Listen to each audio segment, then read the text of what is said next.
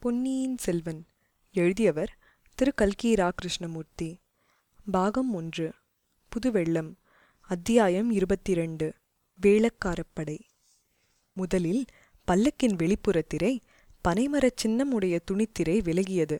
பின்னர் உள்ளிருந்த பட்டுத்திரையும் நகரத் தொடங்கியது. முன்னொரு தடவை வல்லவரையன் பார்த்தது போன்ற பொன்வண்ண கையும் தெரிந்தது. வந்தியத்தேவன் இனி தான் குதிரை மேலிருப்பது தகாது என்று எண்ணி ஒரு நொடியில் கீழே குதித்தான். சிவிகையின் அருகில் ஓடிவந்து இளவரசே இளவரசே பல்லக்குச் சுமக்கும் ஆட்கள் என்று சொல்லிக்கொண்டே அண்ணாந்து பார்த்தான். மீண்டும் உற்று பார்த்தான். கண்ணிமைகளை மூடித் திறந்து மேலும் பார்த்தான். பார்த்த கண்கள் கூசின. பேசிய நா குழறியது. தொண்டையில் திடீரென்று ஈரம் வற்றியது. இல்லை இல்லை தாங்கள் பழுவூர் இளவரசி பழுவூர் இளவரசி உங்கள் ஆட்களின் குதிரை என் பல்லக்கை இடித்தது என்று உளறிக் கொட்டினான். இதெல்லாம் கண்மூடி திறக்கும் நேரத்துக்குள் நடந்தது. பல்லக்கின் முன்னும் பின்னும் சென்ற வேல் வீரர்கள் ஓடி வந்து வல்லவரையனை சூழ்ந்து கொண்டார்கள். அப்படி அவர்கள் சூழ்ந்து கொண்டார்கள் என்பது வல்லவரையனுக்கும் தெரிந்தது. அவனுடைய கையும் இயல்பாக உடைவாளிடம் சென்றது. ஆனால் கண்களை மட்டும் பல்லக்கின் பட்டுத்திரையின் மத்தியில் ஒளிர்ந்த மோகனாங்கியின் சந்திர பிம்ப வதனத்தினின்றும் அவனால் அகற்ற முடியவில்லை. ஆம் வல்லவரையன் எதிர்பார்த்ததற்கு மாறாக இப்போது அப்பல்லக்கில் அவன் கண்டது ஒரு நிஜமான பெண்ணின் வடிவந்தான் பெண் என்றாலும் எப்படிப்பட்ட பெண்? பார்த்தவர்களை பைத்தியமாக அடிக்கக்கூடிய இத்தகைய பெண்ணழகி இவ்வுலகில் இருக்கக்கூடும் என்ற வந்தியத்தேவன் எண்ணியதே இல்லை. நல்ல வேளையாக அதே நிமிஷத்தில் வந்தியத்தேவனுடைய மூளை நரம்பு ஒன்று அசைந்தது. அதிசயமான ஓர் எண்ணம் அவன் உள்ளத்தில் உதயமாயிற்று. அதை உபயோகித்துக் கொள்ள தீர்மானித்தான். ஒரு பெருமுயற்சி செய்து தொண்டையை கனைத்து நாவிற்கு பேசும் சக்தியை வரவழைத்துக் கொண்டு மன்னிக்க வேண்டும். தாங்கள் பழுவூர் இளையராணி தானே தங்களை பார்ப்பதற்காகத்தான் இத்தனை தூரம் வந்தேன் என்றான்.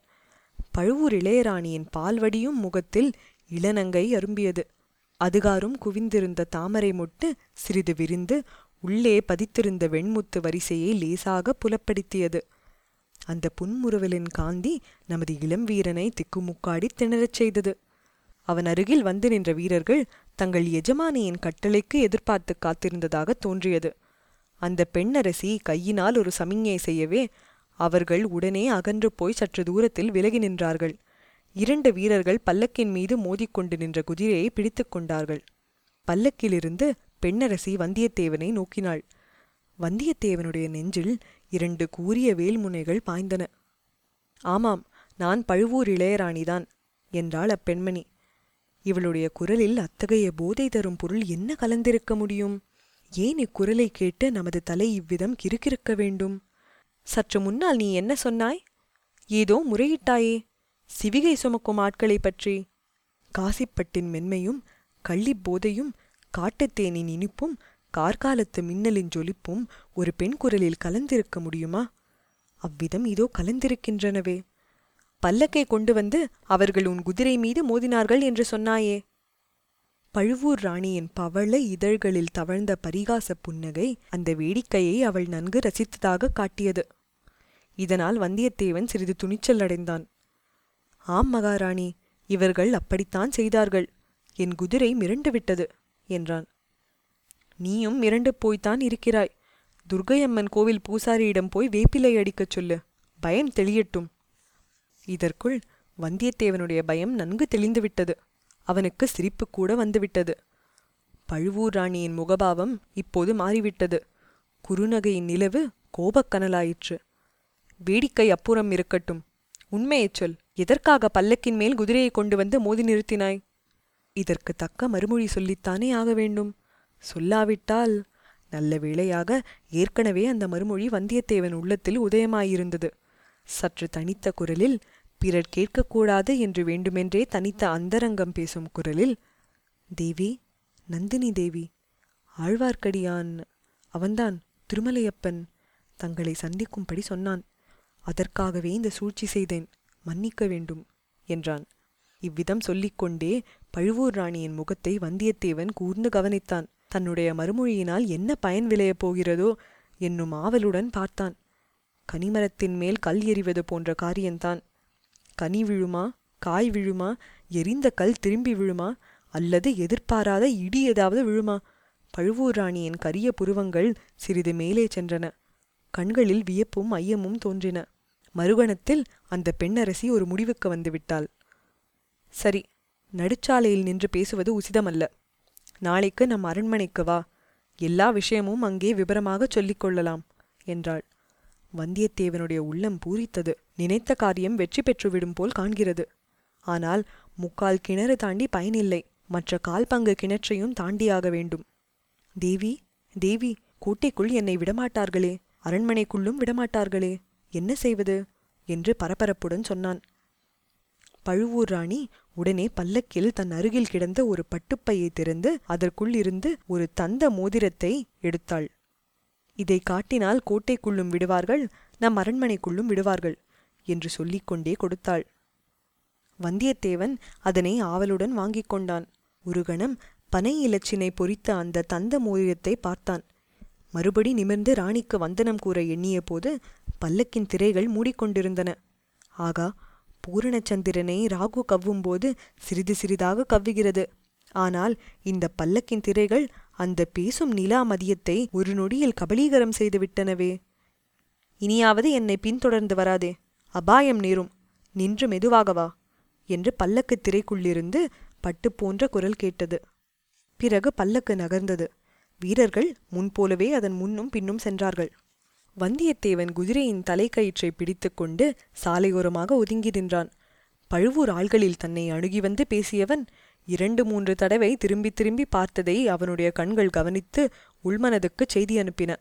ஆம் அவனுடைய வெளிமனம் பல்லக்கில் இருந்த பழுவூர் ராணியின் மோகன வடிவத்தை சுற்றி சுற்றி வந்து கொண்டிருந்தது. இத்தனை நேரம் கண்டது கேட்டது எல்லாம் உண்மைத்தானா அல்லது ஒரு மாய மனோகர கனவா? இப்படியும் ஒரு அழகி ஒரு சௌந்தரிய வடிவம் இந்த பூவுலகில் காண முடியுமா? அரம்பை ஊர்வசி மேனகை என்றெல்லாம் தேவமாதர்கள் இருப்பதாக புராணங்களில் சொல்வதுண்டு. அவர்களுடைய அழகு முற்றும் துறந்த முனிவர்களின் தவத்தையும் பங்கம் செய்ததாக கேட்டதுண்டு. ஆனால் இந்த உலகத்தில் பெரிய பழுவேட்டரையர் இந்த மூகினியின் காலடியில் அடிமை பூண்டு கிடப்பதாக நாடு நகரங்களில் பேசுவதெல்லாம் உண்மையாகவே இருக்கலாம். இருந்தால் அதில் வியப்பு ஒன்றும் இராது. நரைத்திரை மூப்பு கண்டவரும் தேகமெல்லாம் போர்க்காயங்களுடன் கடூரமான தோற்றம் கொண்டவருமான பழுவேட்டரையர் எங்கே? சுகுமாரியும் கட்டழகியுமான இந்த இளம் மங்கை எங்கே? இவளுடைய ஒரு புன்னகையை பெறுவதற்காக அந்த கிழவர் என்ன காரியம்தான் செய்ய மாட்டார்? வெகு நேரம் சாலையோரத்தில் நின்று இவ்விதம் சிந்தனைகளில் ஆழ்ந்திருந்த பிறகு வந்தியத்தேவன் குதிரை மேல் ஏறிக்கொண்டு மெல்ல மெல்ல அதை தஞ்சை கோட்டையை நோக்கிச் செலுத்தினான். சூரியன் அஸ்தமிக்கும் நேரத்தில் பிரதான கோட்டை வாசலை அடைந்தான். கோட்டைக்குச் சற்று தூரத்திலேயே நகரம் ஆரம்பமாயிருந்தது. விதவிதமான பண்டங்கள் விற்கும் கடை வீதிகளும் பலவகை தொழில்களில் ஈடுபட்ட மக்கள் வாழும் தெருக்களும் கோட்டையைச் சுற்றி அடுக்கடுக்காக அமைந்திருந்தன. வீதிகளில் போவோரும் வருவோரும் பண்டங்கள் வாங்குவோரும் விலை கூறுவோரும் மாடு பூட்டிய வண்டிகளும் குதிரை பூட்டிய ரதங்களும் நிறைந்தது. எங்கும் ஒரே கலகலப்பாய் இருந்தது அந்த வீதிகளுக்குள்ளே புகுந்து சென்று சோழ நாட்டு புதிய தலைநகரத்தில் வாழும் மக்களையும் அவர்கள் வாழும் விதத்தையும் பார்க்க வந்தியத்தேவனுக்கு மிக்க ஆவலாய் இருந்தது ஆனால் அதற்கெல்லாம் இப்போது அவகாசம் இல்லை வந்த காரியத்தை முதலில் பார்க்க வேண்டும். வேடிக்கை பார்ப்பதெல்லாம் பிற்பாடு வைத்துக்கொள்ள வேண்டும். இந்த தீர்மானத்துடன் வந்தியத்தேவன் தஞ்சை நகரின் பிரதான வாசலை அணுகினான். கோட்டை வாசலில் பிரம்மாண்டமான கதவுகள் அச்சமயம் சாத்தியிருந்தன. வாசலில் நின்ற காவலர்கள் மக்களை ஒதுங்கச் செய்து வீதி ஓரங்களில் நிற்கும்படி செய்து கொண்டிருந்தார்கள். மக்களும் ஒதுங்கி நின்றார்கள். ஆம் அவரவர்கள் தங்கள் அலுவல்களை பார்த்து கொண்டு போவதற்கு பதிலாக ஏதோ ஊர்வலம் அல்லது பவனி பார்ப்பதற்காக காத்திருப்பவர்களைப் போல் நின்றார்கள். ஆண்கள் பெண்கள் குழந்தைகள் வயோதிகர் எல்லோருமே ஆவலுடன் நின்றார்கள். கோட்டை வாசலுக்கு முன்னால் சிறிது தூரம் வரை வெறுமையாகவே இருந்தது. வாசலண்டை காவலர்கள் மட்டும் நின்றார்கள். விஷயம் என்னவென்று தெரிந்து கொள்ள வந்தியத்தேவன் ஆவல் கொண்டான். எல்லாரும் ஒதுங்கி நிற்கும்போது தான் மட்டும் கோட்டை வாசல் காப்பாளரிடம் சென்று முட்டிக்கொள்ள அவன் விரும்பவில்லை.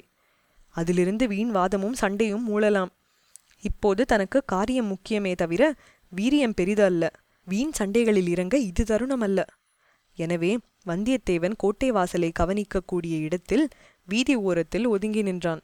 பக்கத்தில் கம்மென்று மலரின் மனம் வீசியது. திரும்பி பார்த்தான். ஒரு வாலிபன் திருநீறு ருத்ராட்சம் முதலிய சிவசின்னங்கள் தரித்தவன் இரண்டு கைகளிலும் இரண்டு பூக்கூடைகளுடன் நிற்பதை கண்டான். தம்பி எல்லாரும் எதற்காக வீதி ஓரம் ஒதுங்கி நிற்கிறார்கள்?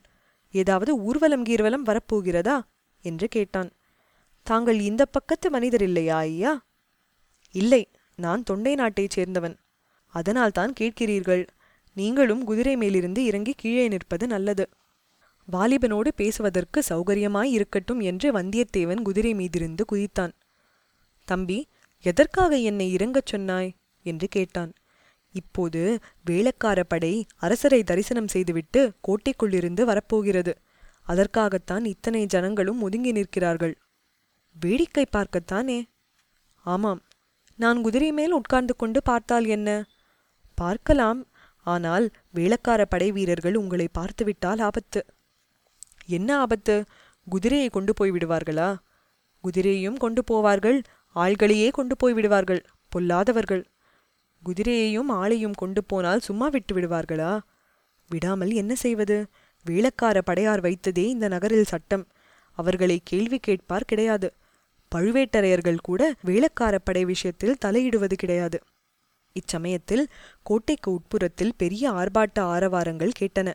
நகரா முழங்கும் சத்தம் பறைகள் கொட்டும் சத்தம் கொம்புகள் ஊதும் சத்தம் இவற்றுடன் பல நூறு மனிதர் குரல்களிலிருந்து எழுந்த வாழ்த்துளிகளும் கலந்தே எதிரொலி செய்தன.